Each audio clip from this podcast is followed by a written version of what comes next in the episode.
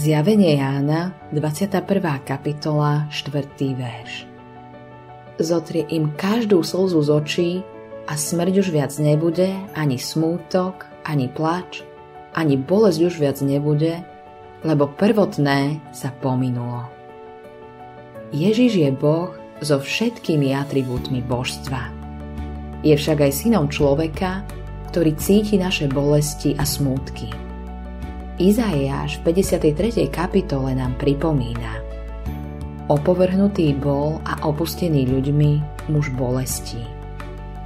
V úrivku sa ďalej píše Ale on niesol naše choroby, vzal na seba naše bolesti.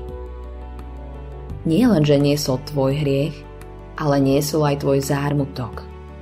V žalme 56, 9. verši sa píše – Ty si spočítal moju biedu. Vlož moje slzy do svojej nádoby. Či záznamu v tvojej knihe o nich niet.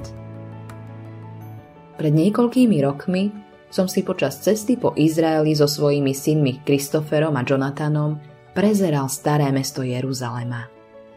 Na jednom mieste našich potuliek sme sa zastavili v obchode so starožitnosťami a ja som si všimol, množstvo malých fľaštičiek rôznych veľkostí a tvarov. Spýtal som sa predavača. Pane, na čo sú tieto fľaštičky? Ach, povedal, to sú rímske fľaše na slzy. Na čo sa používali? Spýtal som sa.